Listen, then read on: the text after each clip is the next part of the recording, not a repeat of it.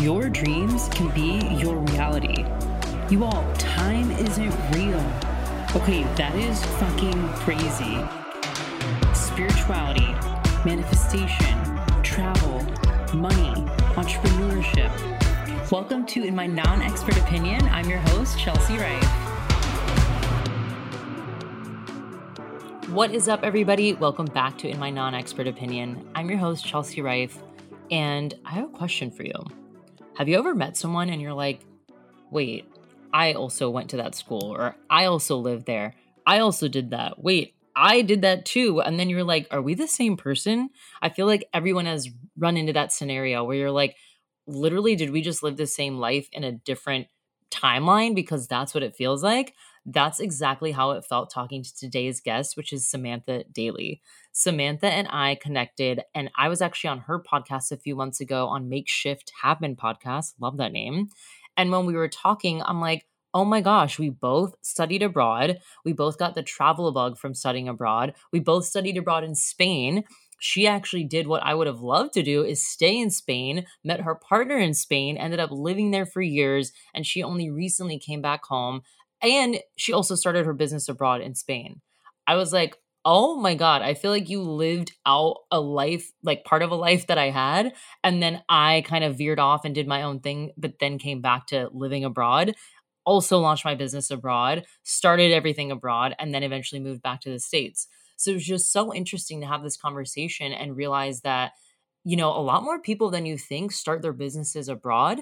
And I think it's quite challenging and not talked about enough because you're literally in a foreign country where you either don't speak the language or don't have a lot of connections and you're just starting everything from square one.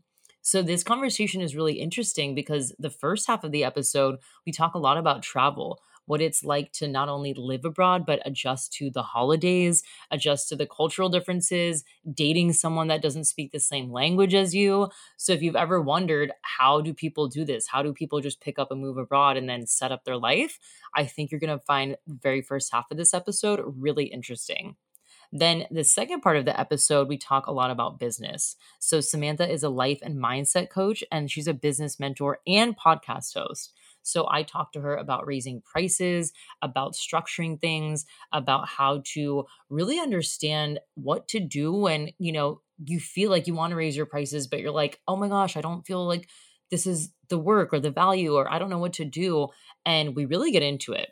You guys know I love to ask people specifics. I really love to unpack a thought. And that's what the second half of this episode is, is a lot about business, money, and coaching.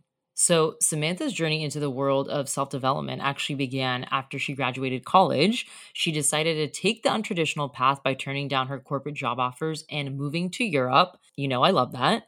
She packed her life into two suitcases and left everything behind to explore the world, expand her mind, and find her purpose.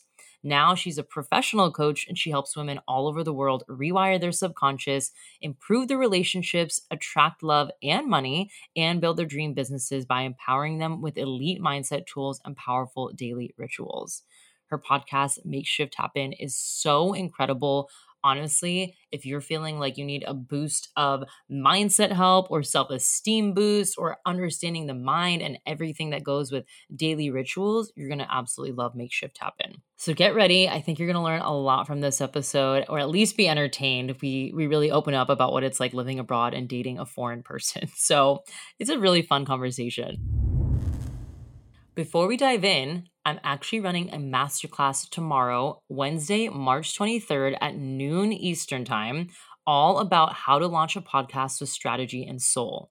So if you've been wanting to launch a podcast, but you're like, okay, I have an idea, but I literally don't know what to do after that. And when you Google how to launch a podcast, you're getting a bunch of results from tech bros that are telling you to launch like three episodes a week and optimize absolutely everything and you're like, that's not for me, then this masterclass is probably for you. We're going to talk about different ways to launch a podcast without having to do a weekly one hour episode. I'm going to walk you through what you actually need, like the tools and resources. We're going to walk through case studies, as well as what podcasting could actually do for you. So, whether you want to launch a podcast as a hobby or a creative outlet or as a business owner, we're going to talk about all the different ways you can do that. It's totally free, and you can find the link in my show notes or the link in my bio on Instagram at Chelsea Rife. And if you can't make it, there will be a replay sent out and there's going to be prizes. I'm giving away one 60 minute podcast coaching consult, which is valued at $500. I do not do one off consults at all. So, this is going to someone that attends live. We're going to do a little quiz at the end, and whoever gets the answer right will get that consult. And then I'm also giving away a podcast launch plan that was built on Notion.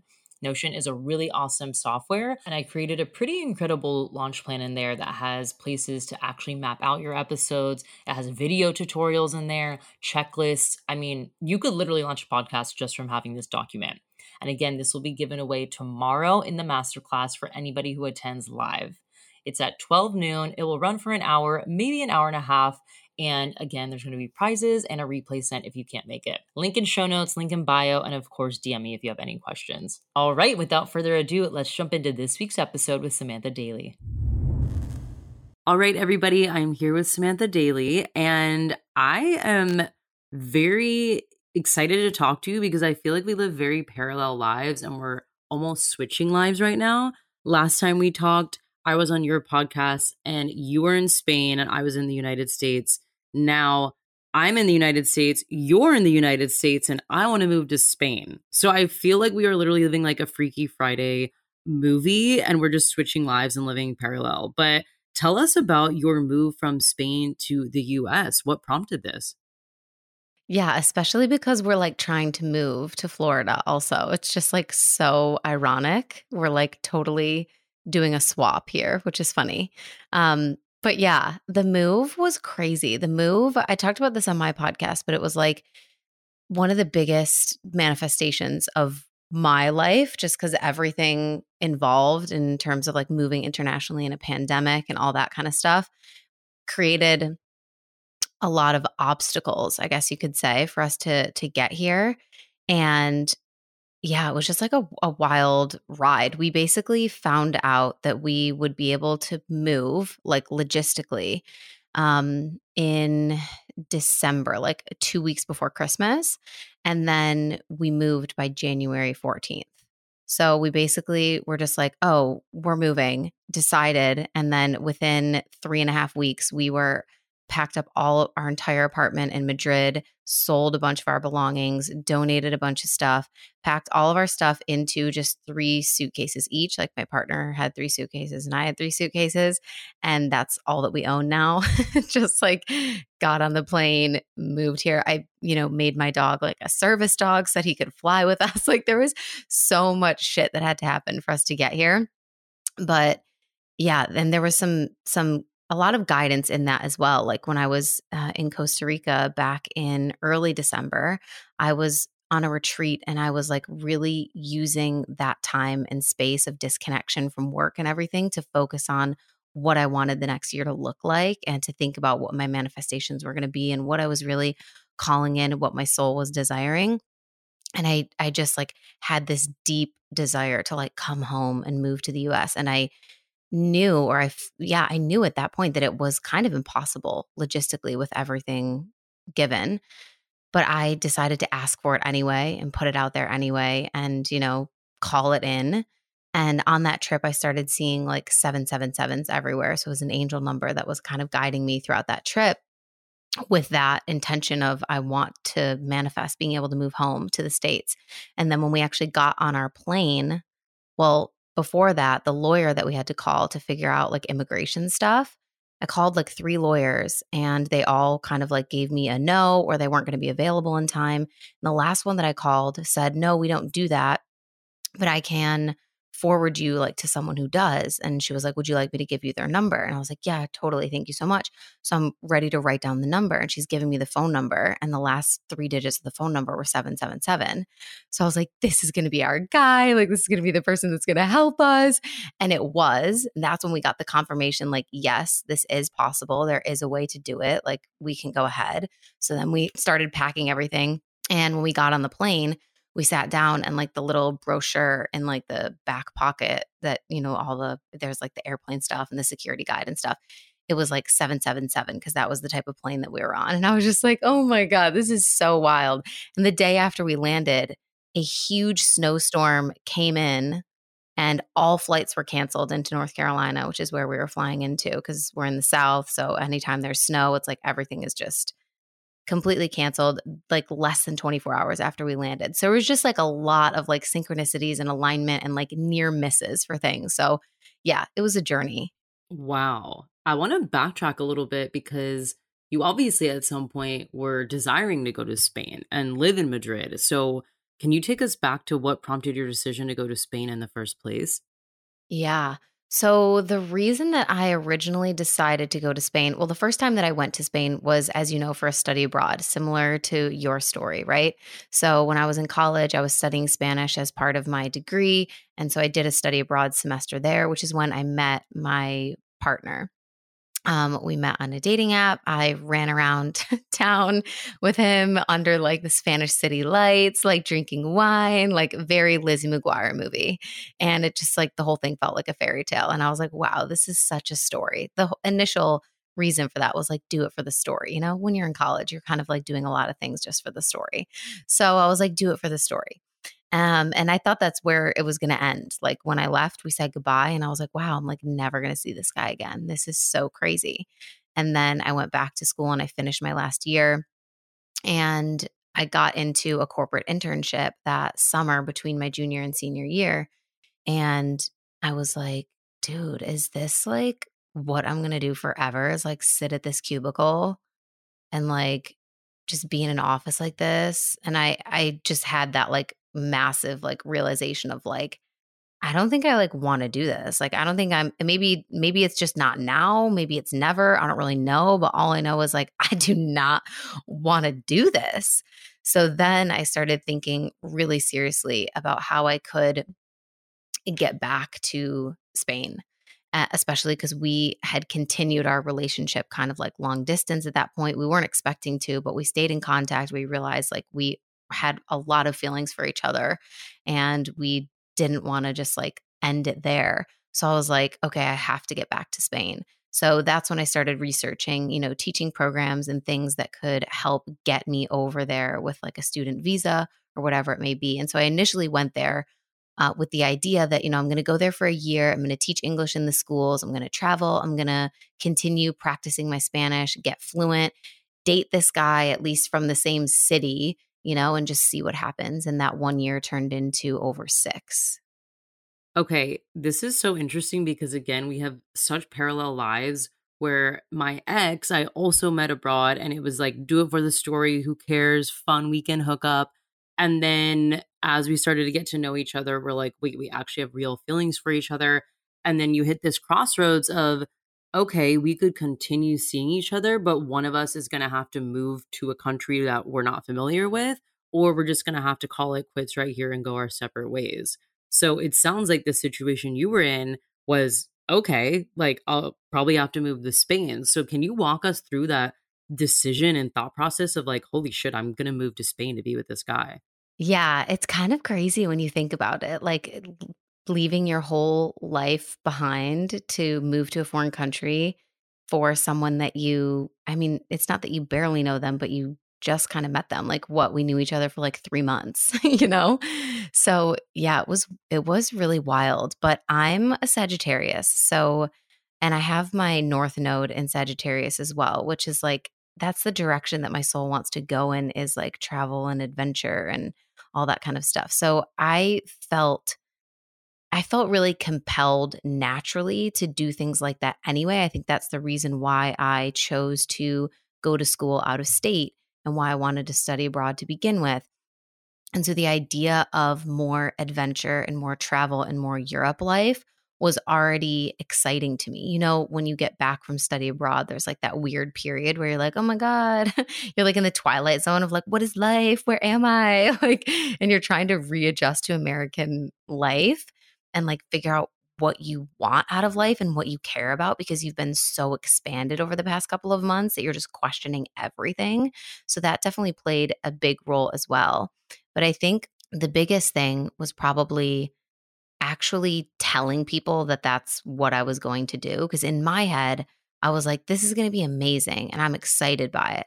But the idea of telling other people that I was going to graduate from college with an amazing degree and then like, you know, do nothing with it and decline my job offers and go and earn like a like a poverty wage in Spain to teach English to like fourth graders for like mainly for a guy, right? Like everybody knew that that was a huge part of the story even though there were other things that I could say, you know, it's the experience, it's more travel, it's, you know, getting fluent in the language, like this is going to benefit me on my resume.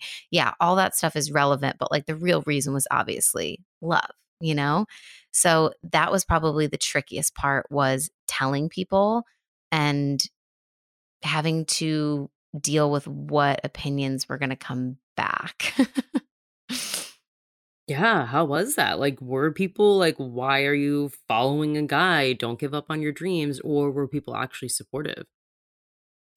All of my friends at the time, at least to my face, I don't know what they were saying behind my back, but I would assume that they were being genuine. But a lot of my, most of my friends at the time were like really supportive and they like thought it would be an amazing experience, you know, like, yes, you should do this, like kind of like YOLO energy, you know, like, we're 22 years old and we have no commitments. We have, you know, nothing holding us down. We're not tied to a job. We're not tied to a career path yet. We're not tied to a city. We don't have an apartment or rent or anything. It was like this very special moment in life when I graduated college where there's not one single string attached to you.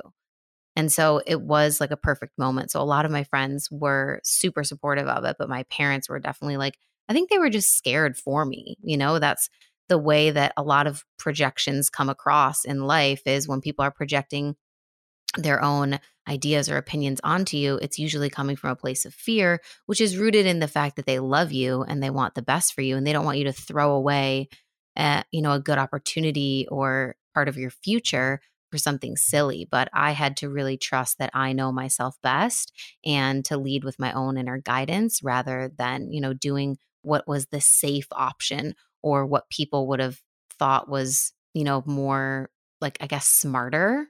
Yeah, I really want to double click on this concept, what you just said of people's projections are often, they, they come off to you as, you know, you want to defend yourself and show them that you have something to prove and like just back off.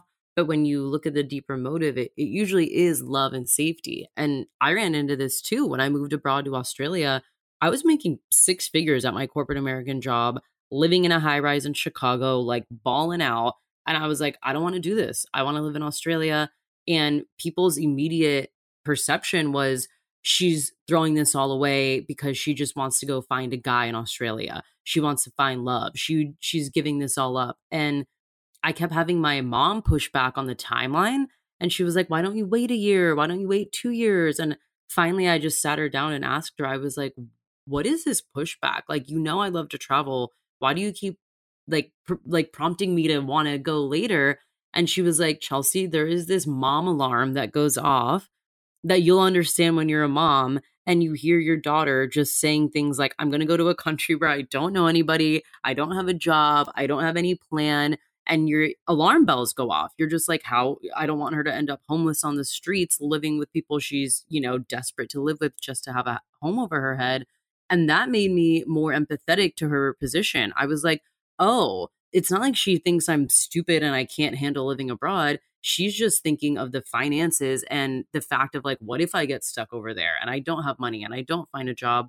And it completely changed my perception of her worry. So for you saying that whole thing of you know this is actually just rooted in love and and safety how did you get to that headspace like is that something you feel like you've always known or how did you learn to understand other people's perspectives from that angle mm, yeah that's a really good question I don't think at the time, like being 22 years old, I would have had, I would have worded it in the same way that I just did now. like, there's been a lot of like personal growth that's gone into me being able to see things that way. But I think at the time, I I knew that my parents loved me and they had always supported me in everything that I did. And it wasn't like they were, you know, trying to actively like stop me or that they like weren't supporting me. Um, but they, I, I could just tell that they were fearful. And I think this is what I tell people all the time. I really think that this is the reason why self trust changes your life in so many ways because when you trust yourself on a deep level, you don't need your parents or your friends or anybody else to be affirming that what you're doing is correct or good or right because you know that you're on your path and you trust that direction. And that's something that I don't know how I had that at 22 years old, but for whatever reason, like I did, you know? I think um I know that you're interested in human design and my my authority is like a sacral authority, so that's like my gut. So when I feel something in my gut, when I just intuitively know something, I really trust that. That's like an innate part of my makeup and my design. So I often attribute the things that happened back when I was, you know, 20, 21, 22 to that because I didn't have the language for it. I didn't have the understanding of it. I didn't know why or how I could trust this feeling, but I just did. But yeah, I've definitely had to go through like my whole personal development and growth journey to really understand what is happening on a deeper level when someone is projecting their own shit onto you. And that really, just like you said, it helps create more compassion because instead of being angry at the person and projecting back at them your insecurities of like, oh, what, you don't think I'm capable? Because maybe there's some part of you that wonders, am I capable of this? Right? There's a, a greater level of compassion of like, oh, you know, my mom's just like being my mom and caring about me and like worried and wants me to be safe. A hundred percent. Self trust is, like you just said, probably one of the most important things you could cultivate especially in your 20s when you're going through a lot of turbulence and a lot of chaos and you're making a lot of big decisions. And something my therapist just told me, which I thought was very simple but mind blowing, was she was like, when you make a decision or do something, or you're you feel yourself wanting to go tell someone to hear their affirmation back, don't. Like just keep it to yourself. And I was like, what? Like, what do you mean? I, I want to share it. I want to do this. But I realized, yes, when I go tell someone, oh my gosh, I got this new client. I'm so excited about it. Or I'm going on a first date or whatever the case is. Sometimes I'm telling them out of a celebration and sometimes I'm telling them for affirmation. And then I'm waiting for their opinion of like, what do they think? What are they going to say? And just trusting mm. myself by saying, okay, I'm going to keep this to myself at least for a few days. It builds out self trust because you're like, I don't need anybody to tell me what their thoughts are. So I'm curious for you, you know you've gone on a personal growth journey and self-development do you have tips or takeaways or tricks or anything for people to cultivate self-trust mm. yeah i think the best way to start building self-trust is to start really small like a lot of people want to have the self-trust to be able to leave their job or to be able to exit a relationship that maybe is not serving them or do these really big scary, intimidating things. And they're like, oh, I wish I trusted myself more. And it's like, well, we can't start with like that huge thing. We have to start with really small things. So uh, I know like a lot of women feel, or maybe they identify as being indecisive. And I think if you struggle with indecision or you feel that you're an indecisive person, that right there is an indicator of a lack of self trust because even making the decision for a shirt that you want to buy or what you're going to order off the menu, if that is like paralyzing to you or you feel like you have to bounce that idea off of somebody else or ask your friends if this shirt looks good before you buy it or ask the other people what they're going to order before you choose what you're going to order then that's like an indication that you don't feel safe enough to make your decision on your own without having the approval of other people. So you can start to build self trust by beginning in those tiny little ways. Like go to the restaurant and order what you want without asking other people what they're going to have. Go to the store and buy whatever without sending a picture to your mom or your best friend and asking if it looks good. Like start doing little things just by yourself without asking anybody else if it if it's good or if they would do the same thing or what they would do that's a big one. If you're always asking like oh i want your opinion like what would you do? Just catch yourself right there and switch it to what would i do? Because you already know what you would do. You don't need to know what everybody else would do. And the truth is that like even if someone does tell you what they would do it's irrelevant to you because they have a totally different life than you. They have a totally different lived experience. They are giving you that opinion from an entirely different lens of how they see the world, their past experiences, their belief systems, their traumas. Like what somebody else would do is irrelevant to what you would do. So just start switching that question, even for the smallest of things. And that over time will help you start to build that self trust because you'll realize, oh, I didn't die and things didn't go to shit when I just decided for myself what I wanted to do or have or buy or order. Amen. Baby steps, you guys. Baby steps will get you so far in life. And we talk about this all the time on the podcast. And I know, Samantha, you talk about this nervous system regulation. Like, we need to be able to feel safe in our decisions, like you just said. If you feel unsafe ordering a steak on the menu when everyone else is ordering pizza, of course it's going to be hard when you're ready to quit your job and everyone's telling you not to. So I 100% agree with the baby steps and just catching yourself asking people, you know, what's your opinion? Usually, too, when you ask someone, you already know what answer you're seeking out, mm-hmm. right? Like when I ask someone their opinion, I'm like, oh, I really hope they say the one that agrees with me. And like you just said, we know that. So we need to trust that. Am I seeking out their opinion just to affirm this? Or am I genuinely just like asking just to hear what they have to say. And I think we all know the answer. So it's just being a little more discerning. Yeah, 100%. I want to talk about love again just for a second because I feel like no one actually understands how hard it is to live abroad with a partner in a country that you're not familiar with or it's not your first language. So I dealt with this in Germany and I did it for a year. And I mean, German's a hard language. At least Spanish is a, a language that you yeah. were already studying and you studied abroad there and you had the love for Spain. Uh, Germany was probably like the last place I wanted to live. and I had a really hard time. I would say four to five months in where I was like, what the fuck am I doing here? Like, I don't know the language. I'm I don't even really want to learn it. I I'm not in love with the culture or the people. It was really really hard for me to adjust. I mean, ultimately what it's what ended my relationship. I just couldn't be there that much longer. And for you, you were there for quite a while. So, can you just talk about the adjustments of living in a new country with a new partner that is a different background than you? I just want to hear about your experience.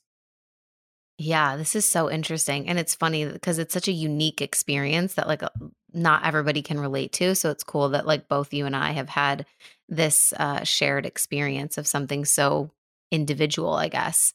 Um, so yeah, I think, well, first of all, like going on a date, I would encourage everybody to go on a first date with someone who doesn't speak the same language as you.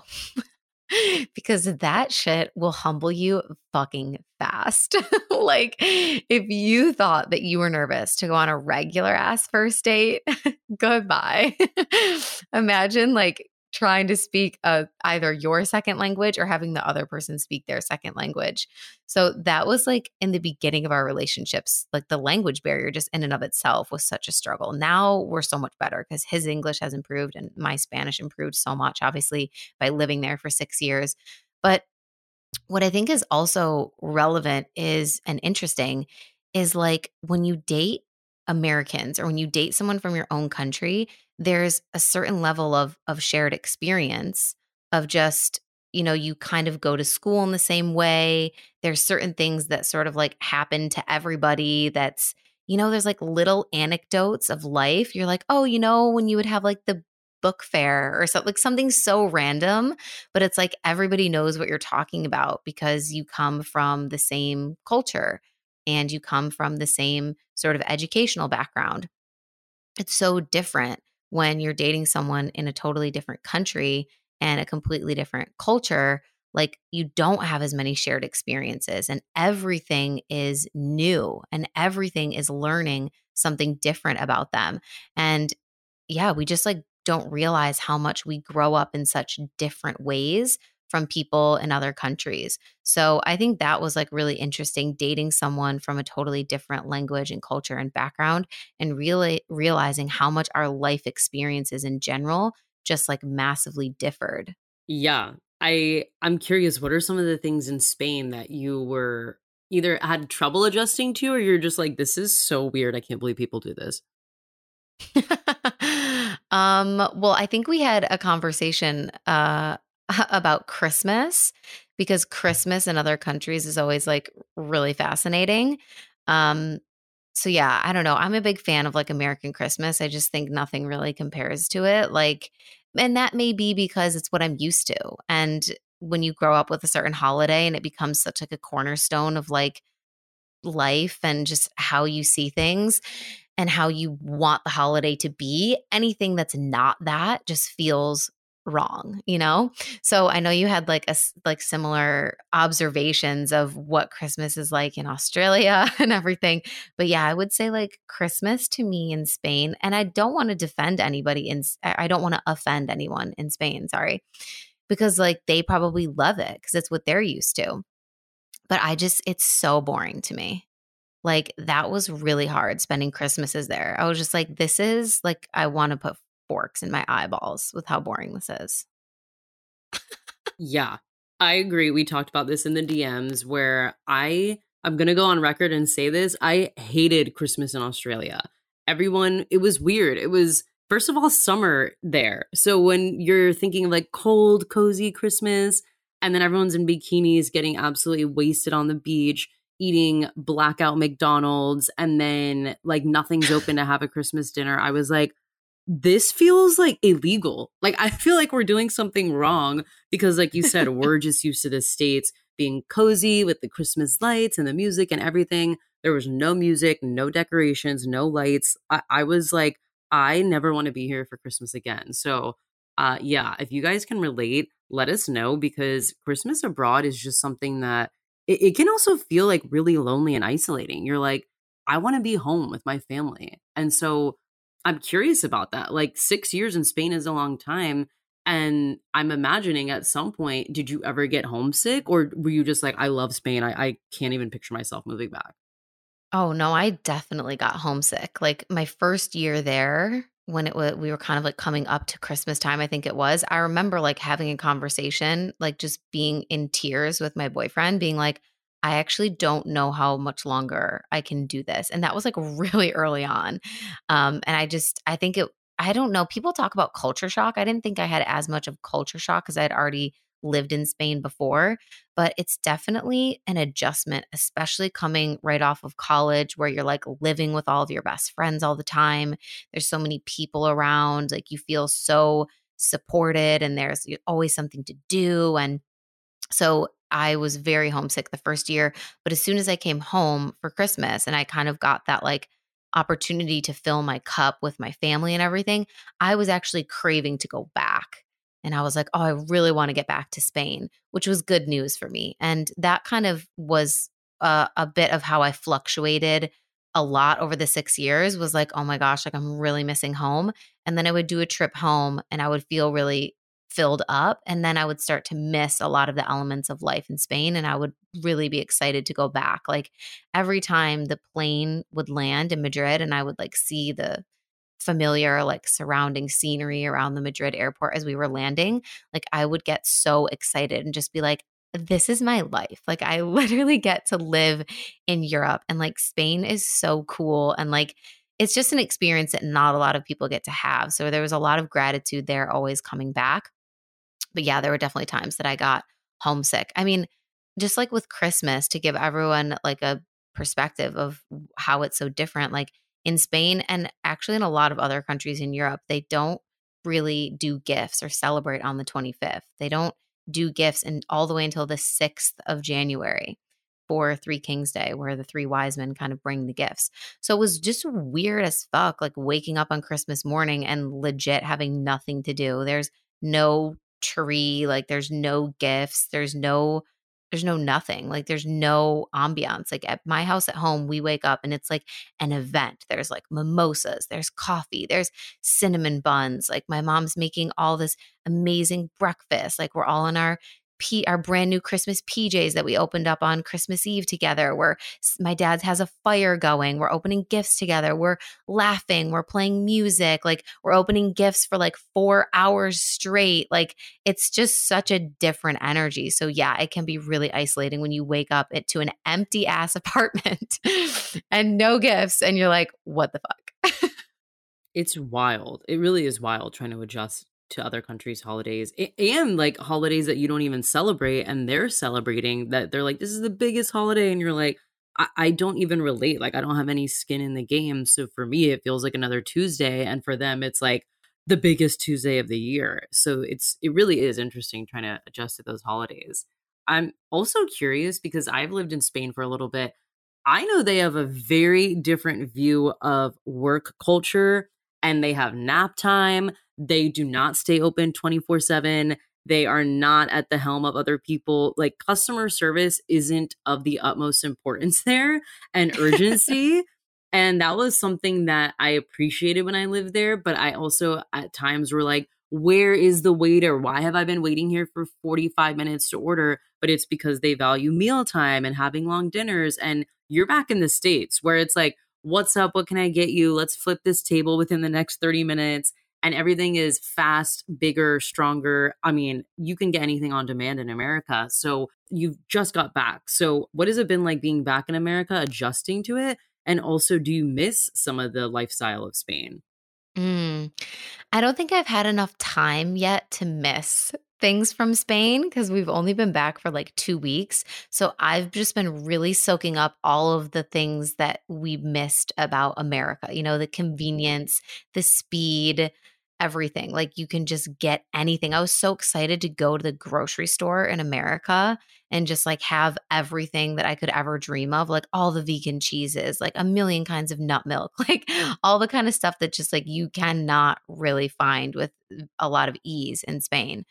Um so yeah, we've been or at least I've been like geeking out on just the benefits of being in, back in America and having everything at our fingertips.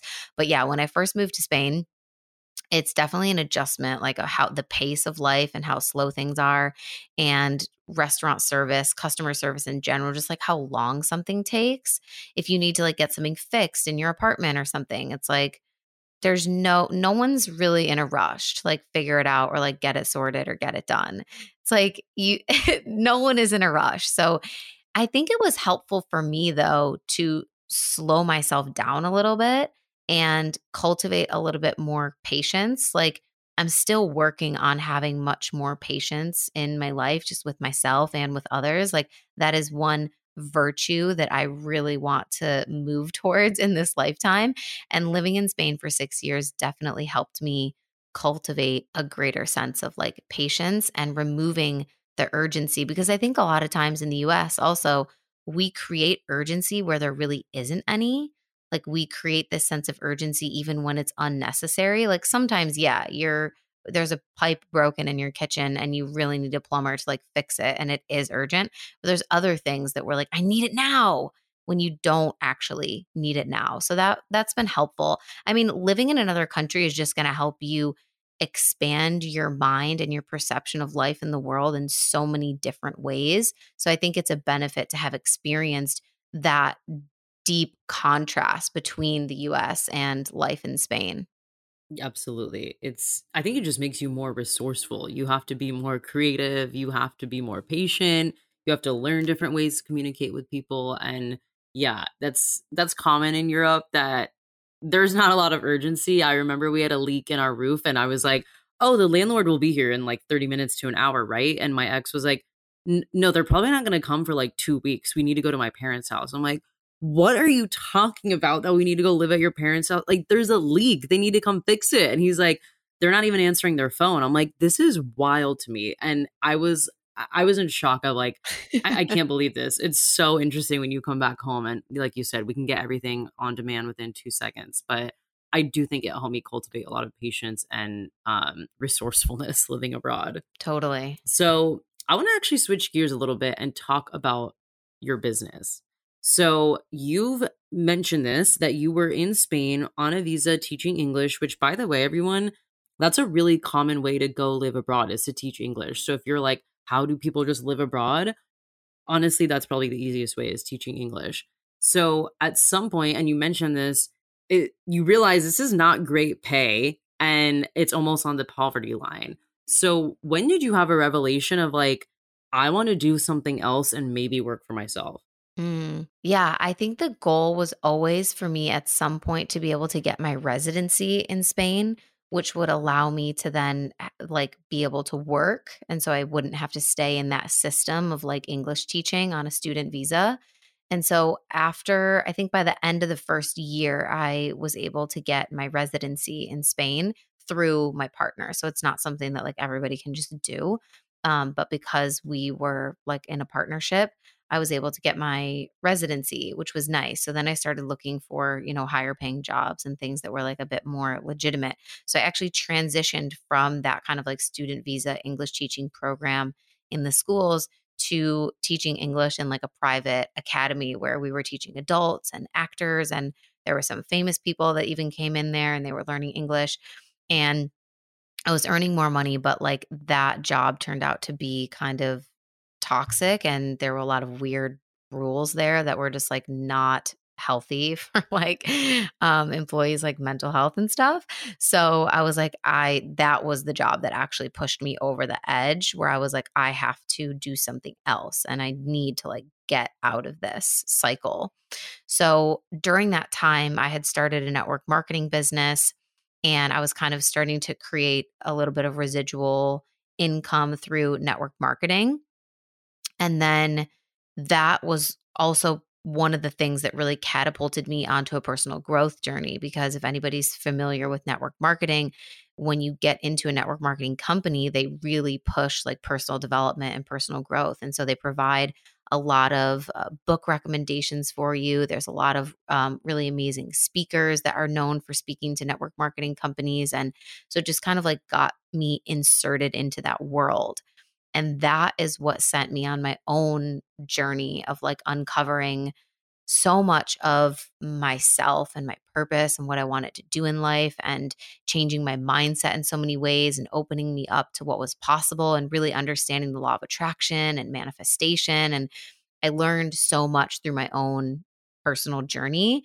That's when I kind of was like, oh, I really want to teach this to people. Like, I want to help other people get this information and integrate it into their lives so they can start living the way that they really want to live. And that was the early, early beginnings of what would become my coaching business. Incredible. So, what did you realize with coaching? Like you talked about mindset, manifestation. How did you then find clients in Spain? Because I know there's people listening that are like, I want to start my own coaching business. I think I could help people, but they don't know how to find clients or how to teach or they think they don't have enough certifications like how did you end up turning it into a viable business yeah so this is the amazing thing about like the internet and Instagram and running an online business is that your clients can really come from anywhere, right? So I think I only ever had two clients maybe that came from Spain.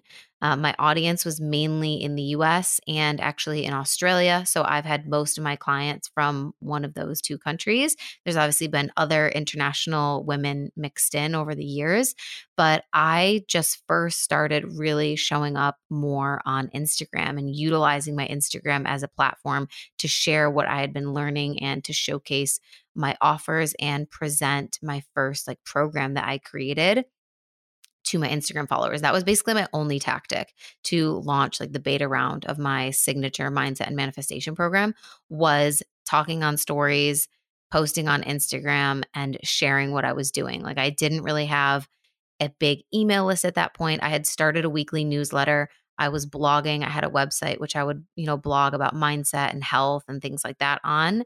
Um, but yeah, Instagram was basically just the main vehicle for being able to launch my services and get clients.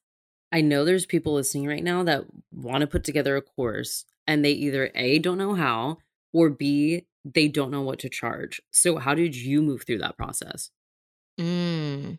So, for pricing, what I always, the guidance that I always give around pricing, the first time you price anything that you create, it's going to be a wild ride. like you're going to pick eight different prices and then cross them all out and second guess yourself a thousand times. Like pricing your very first offer is the the hardest one. After that it gets easier, but the very first time you price one of your services, it's going to be yeah, it's going to be like a, a wild ride. It's a bit chaotic, but I didn't have any guidance when I was pricing my first thing. I was basically just going off of industry standard, what I saw and knew that other coaches were charging for programs, and what I felt the program was worth, and what I felt like I could quote unquote like get away with. I think that's what everybody kind of feels when they're pricing their first program is like, what can I get away with here? you know, like how much could I actually charge for this thing? So that's a very, uh, a very real feeling. But now, the guidance that I like to give my business clients when pricing programs or services is understanding that the price that you put on something is not necessarily how many hours of work have gone into creating the program or the amount of hours of contact time that the client has with you. All those things are factors, but it's not the same as you know traditional work sense where it's like how much do you charge per hour and then taking that hourly rate and applying it to the hours of your program um, that's not really how it works in coaching and i think what the price should really be reflective of is the transformation that's provided, right? Because if you can spend 10 hours with someone and radically change their relationship to themselves or their relationship to the world or their mindset in some specific aspect or how they see themselves, that is worth way more than just 10 hours because that's going to be something that they carry with them forever. It's a tool and it's an, an insight that allows them to open so many doors and opportunities in their life forevermore. So we're pricing based on the transformation, not just, oh, it's five hours of one on one coaching or whatever it is, right? So, thinking about what's the transformation that you provide, and also always making sure that it's going to feel like an equal energetic exchange for what you're giving and what you're receiving, right? Because at the end of the day, like money is just energy and it's our means of exchange in the world right now as of present. And so you want to price your services in a way that's going to feel like an equal energetic exchange so that you don't end up feeling like you gave more than what you received or you know you totally underpriced yourself or lowballed yourself and now you've given away all of this stuff for such a small return.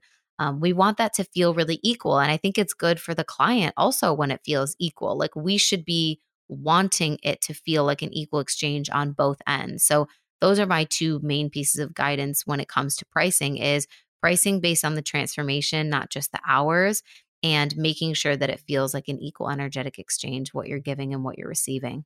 I love that advice. It's such great advice and trust me, you all, like Sam said in the beginning, you probably will lowball yourself because you're like, oh my God, is anyone actually going to pay this? And then when you do get that payment and you do all the work, you're like, oh my God, I severely underpriced this. I remember my first coaching client, I charged like one tenth of what I do now. And after two or three calls, I was like, this is so much work. I wish I would have just given a higher number off the bat. But you live and you learn, right? I knew again, okay, I'm never going to charge that again. I need to raise my prices.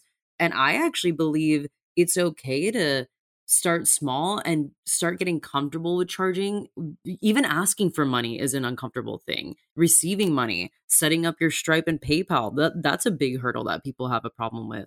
And I think getting comfortable with just receiving money in the beginning helps regulate your nervous system and it proves to you wow, my services are worth monetary compensation and the transformation is incredible. And then slowly turning up the volume of like, okay, now I'm going to raise it by 500, maybe a thousand, maybe 2000. And you start to get comfortable with saying your price. But I agree in the beginning, it can be a rocky road that you're just like, I, I just want to get paid and I want to see what happens. so I always see people get caught up in the mindset of, um, they don't have certification. Mm. I don't have enough certifications. I don't think I've taken enough courses. I don't have a business coach yet. I don't think I can do this. Did you ever face that? And what would your advice be for someone who's going through that? Yeah, I think when I first started, like I did my online life coaching certification, but the certification that I did at the time, like it's not one that I would repeat. It's not one that I would like recommend to people because I didn't really I didn't know as many people in this space now. Like if I were to do a life coaching certification or a certification of any kind now, I would make sure that I was going to someone that I follow, that I trust, that I really love, that I know the work that they do, and get into their certifications to really learn their specific method. Um, the certification that I did was much more generic. Like I didn't really learn anything exceptional in it. It was much more just around like the business side of like having a life coaching practice and the confidentiality piece and certain things like that. But it wasn't like we were learning in depth like modalities and how to really get a transformation from your client. Like it wasn't really like that.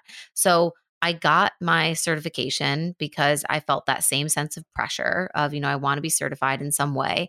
But having had that experience, I realized that the piece of paper that I got and the certification that I did, like I would have been equally as good of a life coach with or without that because it ultimately wasn't like that transformational in terms of like a certification program. Obviously, there are ones out there that are like that. But I think, and there's nothing wrong with being certified. Like, I think, yeah, we should all continue our education and continue to learn and, and, gain new skills and continue to evolve as coaches. Like certifications are incredible, but what we're talking about here, I think, is the women that continue to hold themselves back unnecessarily for prolonged periods of time because of the sense of imposter syndrome.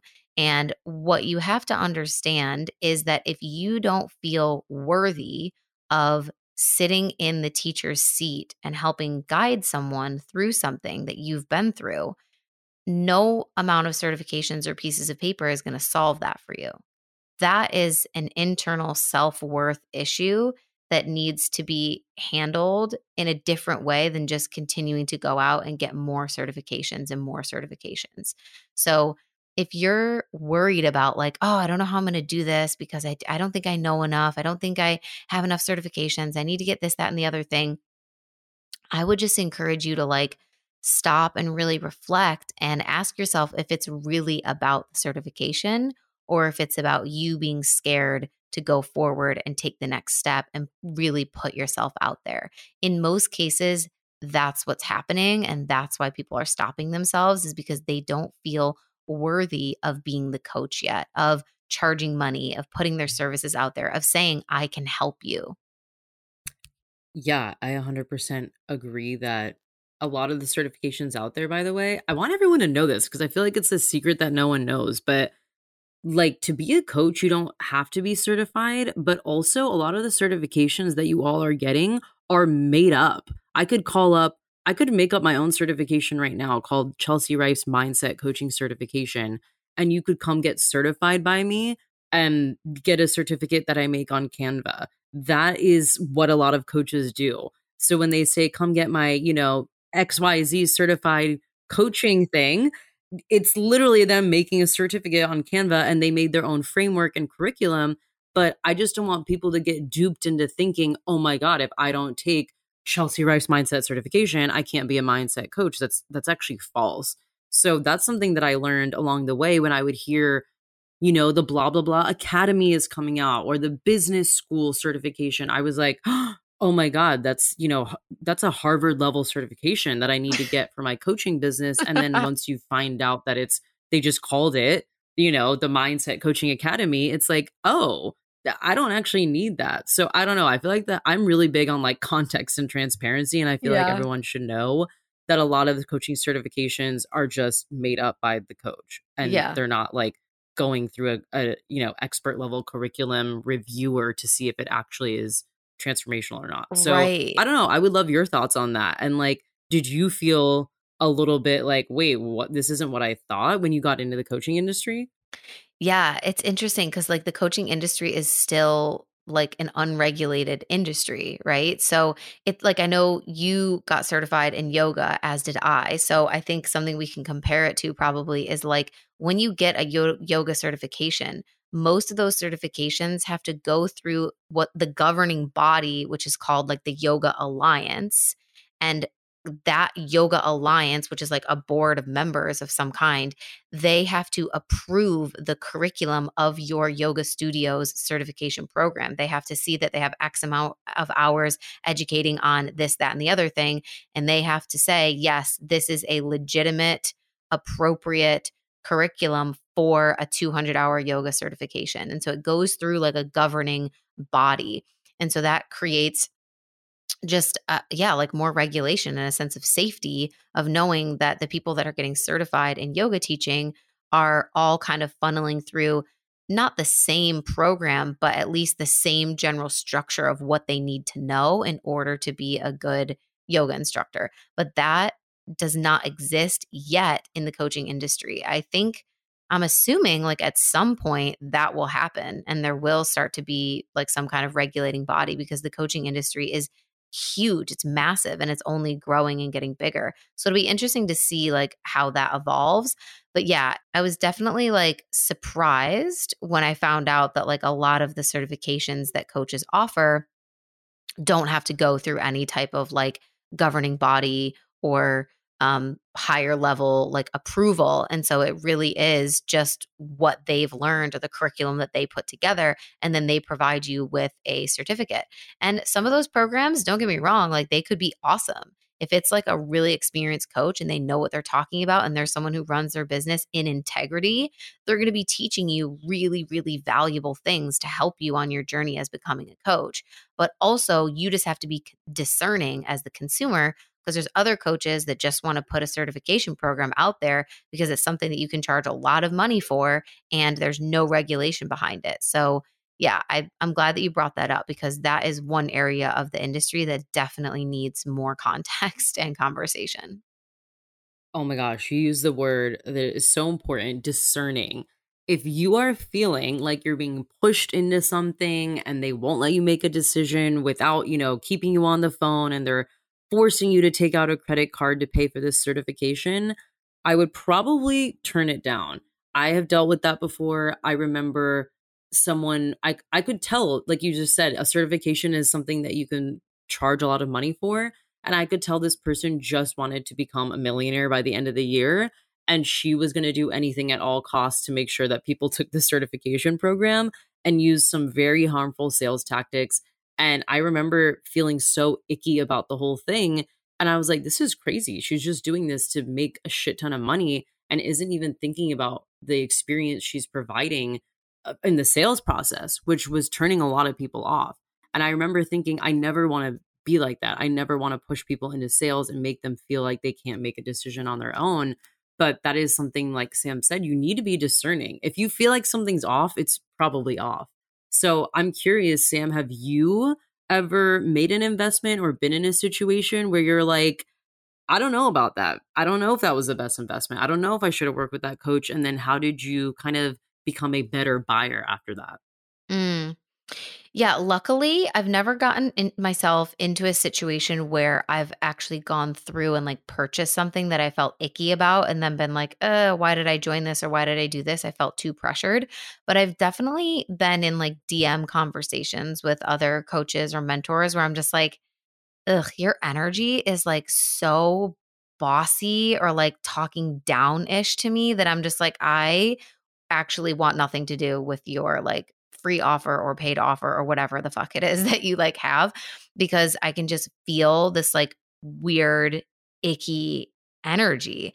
And I think that's something that coming back to that self trust piece is like your intuition doesn't lie and like energy doesn't lie. If you are getting a bad vibe from someone in the sales process, you should use that as a huge indicator of what the rest of your experience with that coach, mentor, or practitioner is going to be like. Like the sales process is a really good indicator for how someone sees themselves and runs their business and approaches working with clients. So if you feel unsafe in the sales process, you should get the fuck out right then and there. That is really good advice. If it's already feeling weird in the beginning, I highly doubt it's going to feel any better when you start or you're halfway through. So I love that advice. Something that you and I talked about on your podcast was when you get into the coaching industry, you see the prices that people charge and what people are making, and it seems fake. You're like, what it what do you mean you made a $100,000 from a launch? What do you mean you make $20,000 a month? Like that was, I could not wrap my head around that until I had been in it for about six months. And I was like, okay, now I'm starting to understand. But I want to know your experience, especially in the beginning when you maybe made your first big investment. How, people always want to know where did you find the money? How did you do this? How did you end up paying $3,000 for a coach or $10,000 for a mastermind because it is a hard concept to wrap your head around when you're just getting started. Yeah. So I always like to share this, just like complete transparency. The first uh, business coach that I ever invested in, I had to borrow that money. I did not have $5,000 to spend for like the first investment that I wanted to make with a business coach. And so I had to, I talked about this on my podcast pretty recently as well, but like I had to do a full on like Shark Tank presentation for my parents of my business and my mission and the stats from the beta round and how many women I served and what the results were and you know how much money I made and like the projections of where I was going and what I was trying to create and like no joke this was a video call like with my parents. They were in the US. I was in Spain at this time. My dad showed up to the call in a suit, like ready. And he had like a sign hung up behind him on the wall that literally said Shark Tank. Like this was a legitimate, like nerve wracking presentation. I know that I had to make to like get investors because that's what I was doing. I was like, I need help because I want to expand my business. And I know that I need someone who has more experience than me to help speed up this process. But I physically, right now, don't have the money to invest. Like, I was still teaching in Spain at that time, earning basically like around a thousand euros a month, a little bit more than that, which is nothing, you know? So I didn't have that much in savings. And I was really just trying to be like scrappy and like get myself in the game because I knew I had potential. I knew what I wanted to do, but I didn't have five grand to just throw at a coach.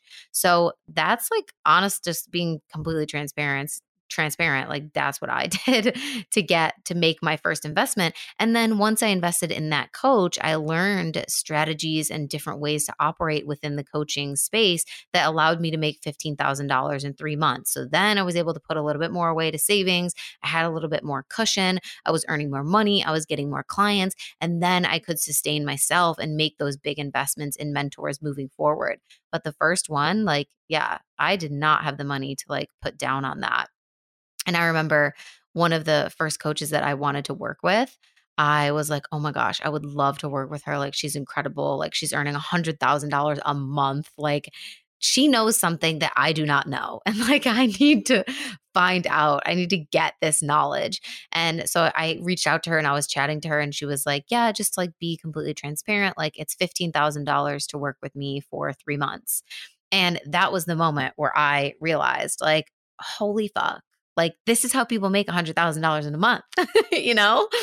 Like, wild. And I was like, wow, okay, definitely cannot do that, but I will in the future. And I actually did. I was able to come back to that coach and work with her, which was an awesome, just kind of like full circle moment. Because the first time I'd reached out to her, it was before I even invested in the $5,000 coach. Because after I talked to her, I was like, okay, maybe I can't do that yet, but I need to find something that's more feasible and more available to me.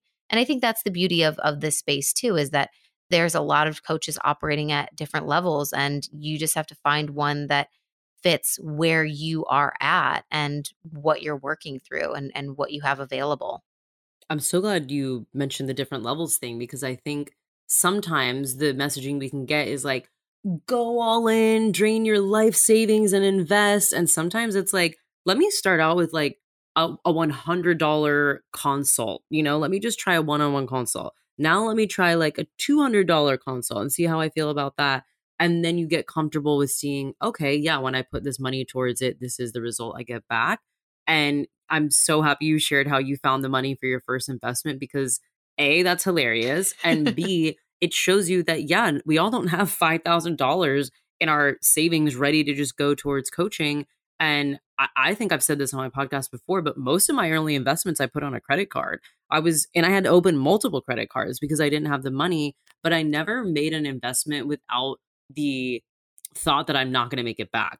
So if I've invested in something, whether that was monetarily making it back or like energetically, I was going to be improving my mental health or my physical health, but I never made an investment with like, oh, the idea that this is going to just be wasted. If you're making an investment and you're not ready to actually commit and do the work, then I wouldn't make the investment because it's it's to feel like a waste of money and then you're to blame the coach and be like, "Oh, this program sucked. I got nothing out of it." But it's like, did you actually get nothing out of it or did you not show up to the calls? Did you do the homework? Did you fill out the workbooks? Like that's something I had to learn on early too is I was doing these programs and I would be like, why am I not a millionaire? Why haven't I lost the weight? Why haven't I done this? And it's like, you're not even doing the one they asked you to like track your finances for a month and you're not even doing that. So that was a reality check I had to serve myself of like, Chelsea, you're literally not even doing the bare minimum of what they're asking you to do. You need to take some responsibility. So that's something I wanted to talk to you about too is I feel like sometimes there's a lot of pressure as a coach when you are charging higher prices to like radically transform someone's life and you can get into this position where maybe the client didn't have a big transformation or maybe they wanted to like cancel the contract early that you start making it about yourself and your own skills. Have you ever dealt with that and how did you work through those those mindset struggles? Yeah this is this is a really good point and i think there's definitely there's definitely been times especially earlier on where i allowed like the imposter syndrome to kind of like get in the way but i think what's important is if you are in integrity with what you are offering and what you're teaching and sharing with your clients you will always know that that is information and energy and care and time and love that has the potential to create big change. If you've seen your program be successful or transformational for clients in the past, and you know that this is the content that changed your life and was transformational for you and your journey, then you don't need to doubt what it is that you're offering. And it can be tricky if you feel like, oh, there's a client that's not getting a result or they're not massively you know, changing their life. But I always put, even like on my sales pages, you know, like this is for you if blah, blah, blah, blah, blah. And this is not for you if whatever. And one of the things that I always put in the section of like, this is not for you is if you are not able to take responsibility for your results. Because you have to understand as a coach that like you can only do so much, right? You can pour your heart and your passion and your time and your love into a program and outlining things in a really beautiful way and sharing all of the information that you've gained and that helped you and that helped your past clients and not gatekeeping information and really just being like an open book. And if they have a question, you answer it. Like you can do all of that and still someone cannot get a result in your program because, like you said, they may not be doing the work. Like they may not actually be intentionally listening to everything or taking notes or doing the homework that you provide them or journaling on the things that you ask them to journal on or doing those small tasks that are important. And so, as the coach, you have to take 100% responsibility for your 50% of the formula. And the client has to do the same. The client has to take 100% responsibility for their 50% of the formula, which means how they show up and what they choose to do or not do inside of your program.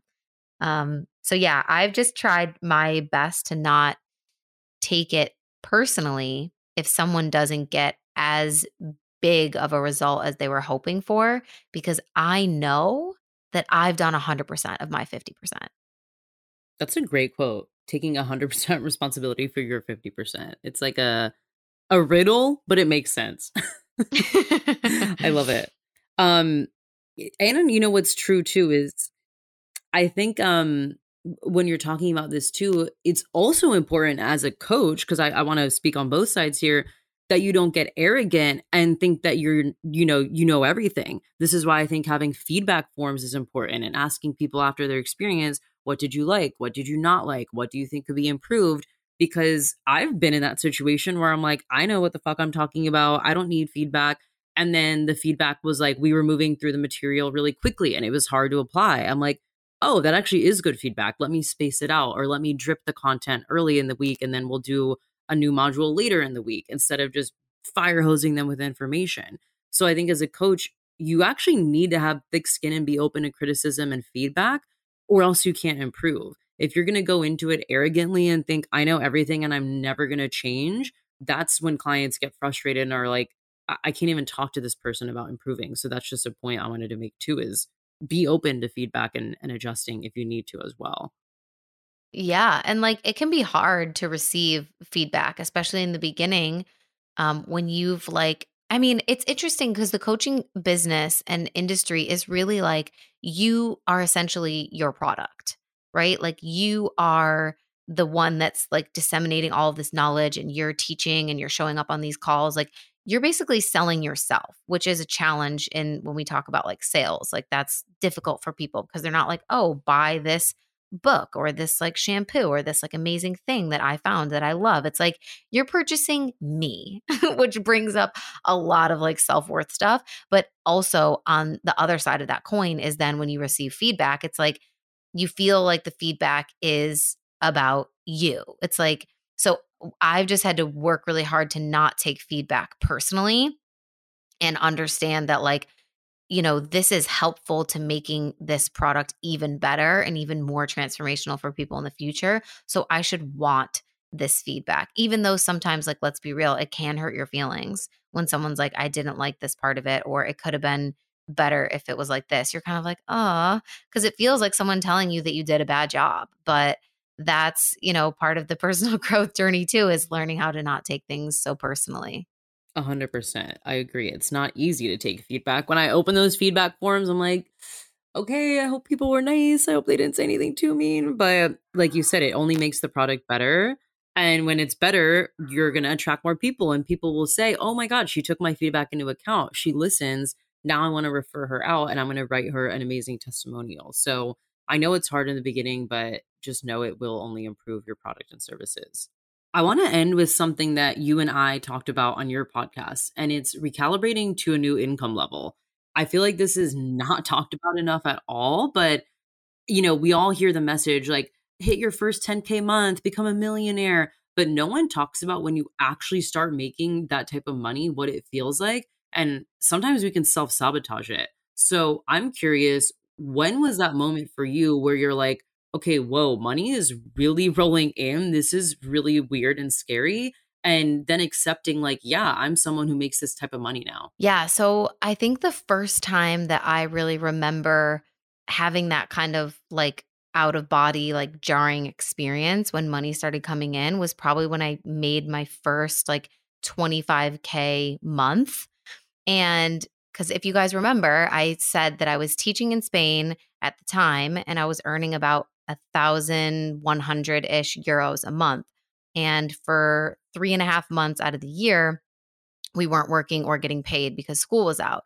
So at the end of the year, that's like less than 12 grand a year salary, which is shocking. I know. so when I saw like $25,000 month like show up in my bank account, like in my um like finance tracking, I kind of felt like I was living in a simulation. Like, is this even real? And there is a, a very like real moment where you do kind of get scared. Like, the large amounts of money can be really scary because you're kind of just thinking like uh, like what do i do with this like is this real like are, should people actually be paying me this much money like am i going to get charged a bunch for taxes on this? Like, where should I be putting this? Is it safe in my checking account? Does it need to go somewhere else? Like, you just kind of don't know what you're meant to do with it. It's like that moment where you're like, uh, what do I do with my hands? you're like, what do I do with all this money?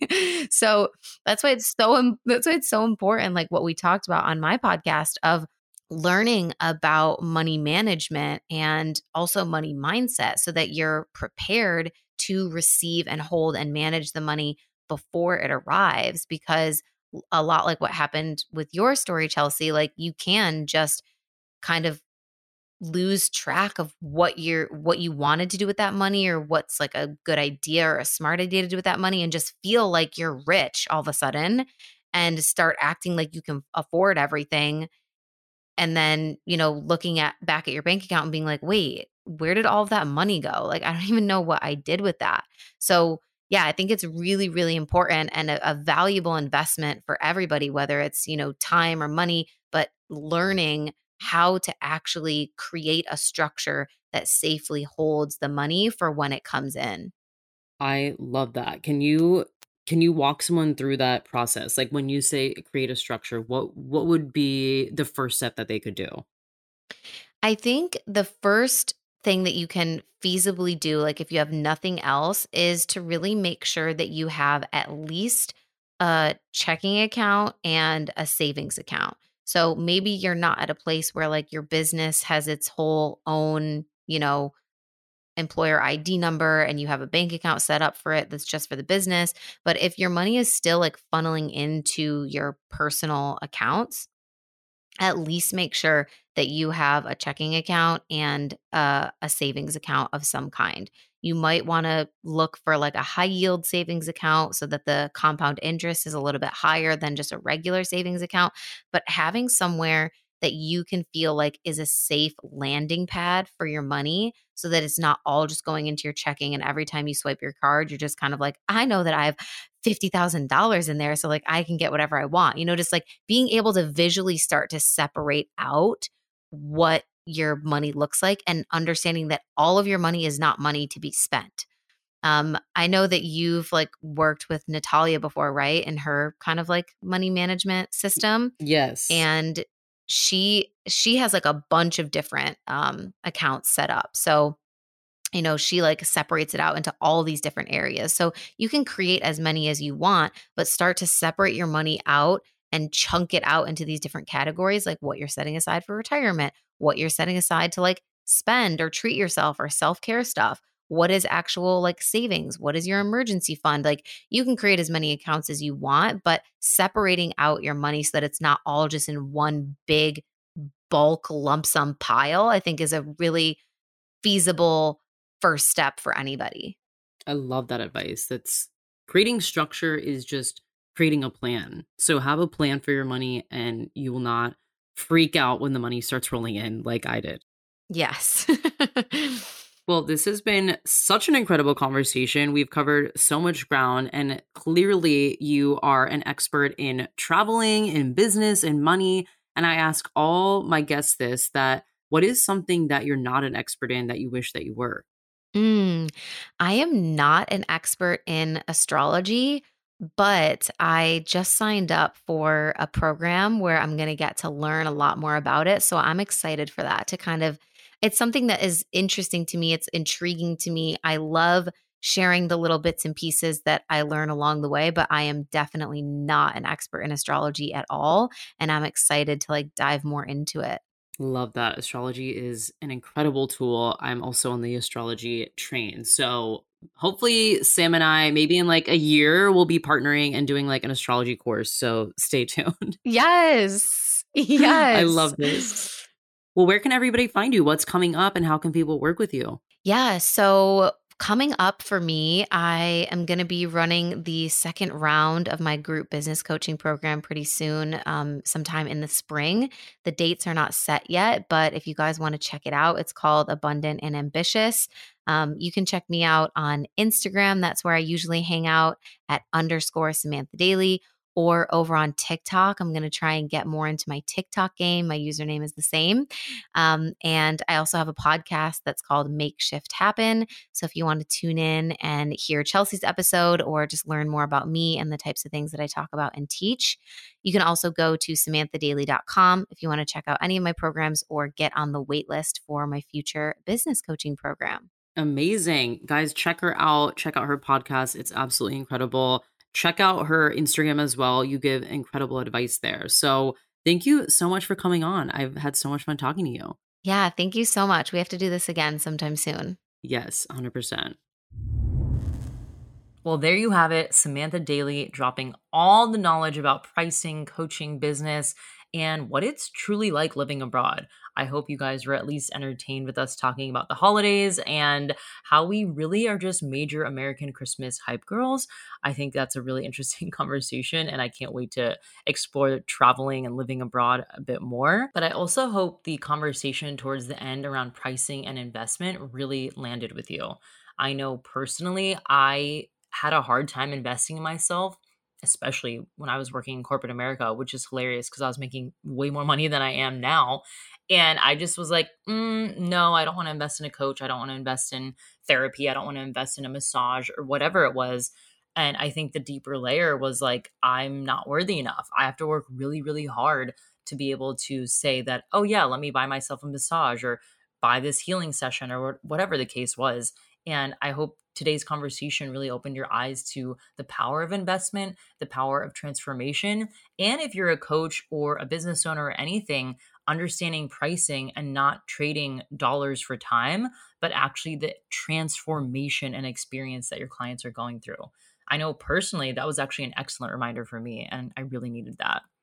So make sure you guys go follow Samantha. If you love this episode, then you're definitely going to love her podcast, Make Shift Happen. And again, I was on that podcast. The episode title is The Unsexy Side of Entrepreneurship. You all know I love to peel the layers back behind the scenes and get pretty transparent. So we had a really fun conversation on her podcast. And be sure to check her out, samanthadaily.com and at underscore Samantha Daily on Instagram. And you know where to find me at Chelsea Rife, chelsearife.com. And if you leave a rating and review, you will be submitted into a giveaway to win a Notion podcast launch plan. Again, this has everything you need to launch a podcast planning sections, video tutorials, checklists, walkthroughs. Honestly, I give this to my one on one clients, and a lot of them are like, yeah, I actually feel like I could launch a podcast just from having this document.